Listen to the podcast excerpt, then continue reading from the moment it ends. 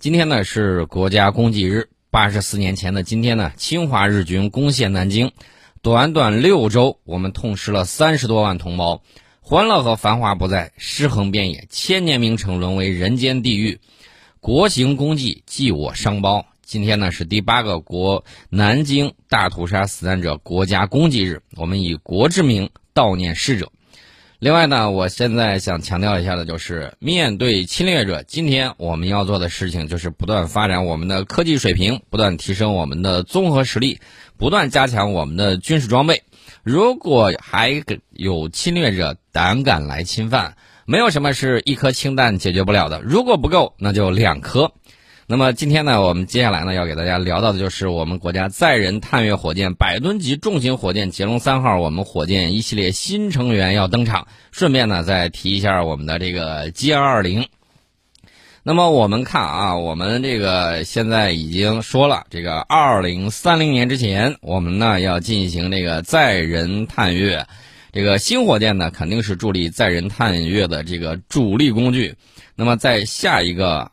一百次这个征程之中呢，航天科技集团医院将继续完善我们新一代的长征系列运载火箭的这个族谱，确保我们载人月球探测工程顺利实施。那么这个新一代的运载火箭呢，不是指的是某一个火箭，而是一个系列，比如说长征五号系列、长征七号系列、长征八号、长征十一号等，总体技术水平、性能指标呢，啊，处于先进水平的多型火箭。那么，我们新一代载人运载火箭是根据我国载人航天工程发展规划，为发射我国新一代载人飞船而全新研制的一款高可靠、高安全的载人运载火箭，是我们新一代运载火箭的成员之一。载人登月呢，是人类的共同梦想；奔月是中华文明几千年来的这个神话故事的流传。长征五号系列火箭的这个研发成功，让我们拥有了进行星际探测和大型空间站建设的这种能力。但是它二十五吨的近地轨道运力呢，依然有限。那么，为了开展载人登月任务和未来更多的探测任务，我们需要研发性能更强大的这种火箭。那么新一代载人运载火箭的这个规模呢，将会超过我们当前运载能力最大的长征五号。呃，新一代的这个载人运载火箭也要继承长征二号 F 运载火箭的高可靠、高安全的这种载人运载火箭的设计标准和设计基因。那么除此之外呢，在这个故障检测呀，在自动化飞行啊，还有相关的荣誉度设计方面，开展一系列的技术攻关。未来这款火箭将支撑更大吨位的飞船进入到太空。让中国航天员进入太空更加方便、更加快捷、更加舒适、更加安全。那么，这个百吨级的这个重型火箭是越来越近了。那么，根据现在大家的这个呃消息啊，这个为了满足未来我们载人月球探测、深空探测等一系列任务的这种需要，航天科技集团医院抓总研制的重型运载火箭正在研制之中，预计二零二八年进行首飞啊。这个时间呢也很快。转过去年就是二零二二年了啊，这个离二零二八又近了一步。那么我们这个可以看一下啊，从这个长征五号火箭开始，我们从八六三计划开始到二零零六年立项，倾注了好几代航天人的这个心血。那么这个工程立项呢，也是大家都非常期盼的这么一件事儿。那但是呢，作为国家重点型号立项之前，一定要非常的缜密，进行详细的这种论证。重型运载火箭肯定比长征五号更大更高，那么技术难度呢也会跨度比较大，研制难度也会比较高。所以说呢，必须沉下心来，不能一蹴而就，要一步一个脚印继续往前推进。呃，所以说呢，大家可以期待一下。那么明年的时候，呃，这个捷龙三号预计首飞。这个捷龙系列是逐步登场。这个捷龙系列呢，主要是面向商业航天的发射任务。二零一九年的八月十七号。捷龙一号遥一运载火箭在酒泉发射升空，并且把三颗卫星呢送入了预定轨道。呃，那接下来我们的这个捷龙系列呢继续发展。捷龙三号呢是航天科技集团医院中国长征火箭有限公司面向这个商业航天发射市场全新推出的一款中型的固体运载火箭，它的定位就是中小型卫星星座，快速组网发射。呃，明年年中的时候进行首飞。这个捷龙三号呢是四级固体运载火箭，起飞重量大概是一百四十吨，五百公里太阳同步轨道运载能力是一点五吨，适应陆基和海上的快速发射，可以七十二小时之内完成星舰的技术准备和发射任务。这个速度是非常快的，快速补网也好，或者说是你想，呃，这个不占场地，快速的发射，这个也是运载能力非常强的。呃，这个捷龙三号呢，将是我国运载能力最强、整流罩包漏空间最大、发射场适应范围最广的新型固体运载火箭。大家一定要注意这个主语啊，是新型固体运载火箭。那么它可以进一步完善我们国家的这个商业运载火箭的这种型谱。目前呢，已经转入工程研制阶段。所以大家可以看啊，未来的这个好消息还有很多。这些呢，都是我们科技发展。助推这个经济社会发展的这个主要动力。另外一方面呢，也给大家这个聊一下，因为什么呢？十二月十号的时候，成飞集团公众号啊，成飞融媒发布了这个文章《交付战场战鹰轰鸣》，这个里面呢就讲到了四季度啊，成飞集团公司整机交付任务艰巨，在交付之中呢，这个交付中心迅速转变观念，统一思想，提高认知，针对多支持。这个接多支接装用户呢，多架待接装飞机，全线评估资源啊，这个倒排计划，大家可以具体去看这个他说的这个文章啊。这个关键是成飞透露了一点，说四季度公司已经相继完成了多个重点试飞任务，相关交付指标再创新高。二零二一收官在即，伴随着公司总经理一号令的下发。那么，成飞上下呢，吹响了冲刺的号角，奋力确保各项任务顺利完成，打赢年度收官之战。然后呢，这个大家可以想象一下啊，这个你可以合理的想象啊，不用进行联想，可以进行合理的想象。我们有可靠的媒体，然后呢，关于我们的这个报产能的这个问题啊，然后成飞的潜台词就是今年销量超过预期，我家这个六 S 店的交付专员都快忙不过来了啊，很热闹。我觉得这样很好。要有更多的这个歼二零啊，这个大家也应该看得很清楚啊。我们同时成立的可是五个接装团队，大家可以想象一下，我们这个交付任务有多么的这个繁重。至于我们东边那个邻居，呃，心神不宁都拆了，对不对？现在还啊，前两天还唧唧歪歪，然后呢，这个各种，呃，怎么说呢？这种鼓噪不绝于耳。我心说你是真。不吸取教训呢？不知道五常都有核武器吗？虽然这个东西我们承诺不首先使用核武器，但是这个核武器跟常规武器之间的这种差别有多大？我相信，但凡学过初中物理，你他都能够了解。那也不知道他们现在到底是不是需要学更高级一点的物理才能明白这个事情，还是装聋作哑，自己这个什么呢？玩鸵鸟政策啊，掩耳盗铃。不知道到底是怎么回事儿，既然不清楚，就让你好好清楚清楚。我再次给你强调一下，你好好找一下原因，当年为什么挨了两颗原子弹？原子弹下面无冤魂啊！再次给你重申一遍，这是我们顺便给大家说到的两件事情啊。接下来呢，我们再给大家聊另外一个事儿，什么事儿呢？这个美军的核潜艇终于现身了，就是那个海狼级的康涅狄格号啊，终于出来了。这个出来的时候可不像之前啊！我告诉大家，现在大家可以看这个网络摄像头拍到的那个康涅狄格号核潜艇的那个画面，认真去看前头那个整个声纳罩停手的整个声纳罩都不知道去哪儿了，不知道他是自己拆了还是怎么着。反正呢，这个拖船呢就顶着它，然后呢往前走。这个康涅狄格号现在等于说终于有了新动静啊！虽然说现在热度已经慢慢下降。但是大家呢可以了解一下这艘潜艇真正的损伤程度到底是什么样子的啊？他非要说他之前海底撞山了，呃，那大家再去看的时候，现在他几乎是以上浮姿态航行到了哪儿呢？圣迭戈，就是美国加利福尼亚州的这个圣迭戈。有网友呢就通过圣迭戈当地的网络摄像头发现并且确认了进入圣迭戈港口的这个康涅狄格号核潜艇。呃，这个核潜艇呢，顺便再给大家说一下过去的往事啊。十一月中旬的时候，被曝驶离了关岛码头，随后不知所踪。然后这个有媒体呢曾经向美国海军询问这艘潜艇的信息，但是没有得到回应。然后呢，这个战区杂志曾经推测说，这个康涅狄格号的这个核潜艇啊，目的地是在它华盛顿州的布雷莫顿海军基地母港。那个地方也是三艘美国海军海狼级核潜艇的基地。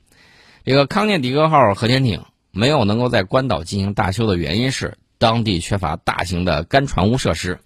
虽然这个夏威夷的珍珠港海军基地也有大修潜艇的能力，但是呢，考虑到这个人多眼杂，然后呢，这个海狼级核潜艇啊。还是有很多机密的啊，就相当于美军的这个美国空军的 F 二十二，那么这对珍珠港海军基地来说呢，这个怎么说呢，难度也比较大。这个一艘严重受损的核潜艇在海上行驶了差不多小一万公里，而且是在没有停手声纳罩的这个情况下，大家可以想象一下，这个旅程是相当的不愉快啊。目前也不知道到底美军派出了什么样的这个舰船对康涅狄格号进行了护送。呃，在十一在十月份发生撞山事故之后，这个撞山要加引号啊。然后，美国海军潜艇部门呢，从这个十一月十八号那一周就开始下达了航行暂停命令。这个到底是怎么回事啊？因为这个呃，这个海怎么说呢？这个暂停啊，跟水面舰队的停航或者是航空兵部队停飞不太一样。因为这项航行暂停命令不会停止美军所有的潜艇活动。换句话说啊，也就是说，美军其他的这个攻击型核潜艇，或者是或者是弹道导弹核潜艇啊，该怎么样怎么样，最起码是这个海狼级可能就停了。那么这艘潜艇的损坏程度，我看它撞成这个样子，停手罩都给撞飞了。呃，就是这个声纳罩啊，这个大家要知道，那个结实程度可是相当给力的，居然一下就撞没了。那我估计这艘潜艇将来可能继续服役的可能性会在降低。大概率可能会提前退役，呃，为什么呢？修呢肯定是花大价钱啊，然后呢，这个买新的吧，这好像好像也不造了，因为他们打算造新一代的这个核潜艇。那至于说是怎么样呢？为了省钱，为了这个给其他的这个主力舰只啊能挪腾挪点经费，我看放弃了算了。原来的时候有一个美国水兵，然后呢一赌气。把他们自己的核潜艇给烧了啊！直接放火给点了，点完之后，好像那个修的那个价格差不多又造啊，就等于说是造价的一半多。然后后来用了没几年还是不好用，然后也就不了了之了。那这个情况呢，可以想象一下，这艘潜艇啊，大概率我估计可能会提前退役。另外呢，大家注意啊，这个底下它到底是撞了什么？他语焉不详的说了撞山，然后呢，事情都过去了这个多长时间了？这差不多一个半月了，然后呢，跟挤牙膏似的啊，发了一些这个含混不清的这种声明来搪塞，要诚意没诚意，说他透明吧，他一点都不透明，而且呢，很不专业，令人很失望。到底能不能说清楚到底是咋回事所以说呢。大家可能不太了解啊，这个美国到底发生了什么事情？但是呢，我们可以管中窥豹啊，大家可以注意一下。十一月二号的时候，中国外交部发言人汪文斌在例行记者会上表示，我们再次敦促美方详细说明事故的有关情况。啊，对呀，你为啥不敢说明事故的情况呢？然后呢，要求他充分回应地区国家的关切疑虑，关键是要停止派军舰军机四处滋事挑衅。炫耀武力，停止损害别国主权安全的行径，否则此类事故恐怕不会更少，只会更多。那这个里面就非常耐人寻味，可以解读的空间呢就非常的大。你说咱到底是知道呢，还是知道呢，还是知道呢？啊，这个我不知道啊。所以说呢，这个事情很有意思啊。这是美国的这个康涅狄格号终于露出了庐山真面目，在撞击之后。这个声纳罩都不见了，这可不会是小伤，也不会是小事故，速度不会低了，所以我还是坚持我个人的那种判断，也就是说，这家伙是不是在海底下，然后被人给敲鼓了？敲完鼓之后，然后惊了，惊了之后呢，就这个狗急跳墙，四处乱窜，结果咣叽给撞上了。这种可能性有没有呢？我比较认同这种观点。那至于说事件真实情况是什么，你等着再过几十年的解密吧。这个事儿呢，咱就先暂时说到这里。祝康涅狄格及其他海狼级身体健康啊！大概就是这个样子，我们就不管他了。然后呢，这个美国海军陆战队司令最近说了一番话，很有意思。他说他打算牺牲部队规模来换取一种关键装备。关键问题是。咱们又不幸的成为他的这个话头。他说换了这个关键装备，为什么？就是为了对付中国啊，是打算这个样子的。这是美国海军陆战队司令大卫·伯格在出席里根国防论坛的时候表示，为了威慑中国，他愿意以缩减该军种总兵力为代价。哟，就是说要把美国海军陆战队的这个总规模缩减。来确保轻型两栖战舰 LAW 的这个建造计划能够获得足够资金。你用壮士断腕来形容它，我觉得不算太过。你用这个怎么说呢？这个苦苦肉计来向国会要钱啊，这个我也赞同。为啥呢？那至于吗？这个人都不要了，然后呢就非要这个船，那人都少了，你要这个船有什么用呢？那么他心心念念的这个。轻型两栖战舰到底是个什么东西？我这么跟大家讲，这个造型呢还是挺有意思的啊，跟那个朱姆瓦尔特级的那个前头差不太多，都比较科幻。我指的科幻程度看起来都很差不太多。那么这个尺寸指标呢也很有意思，据说比较务实了啊，不再像过去那么玄幻了。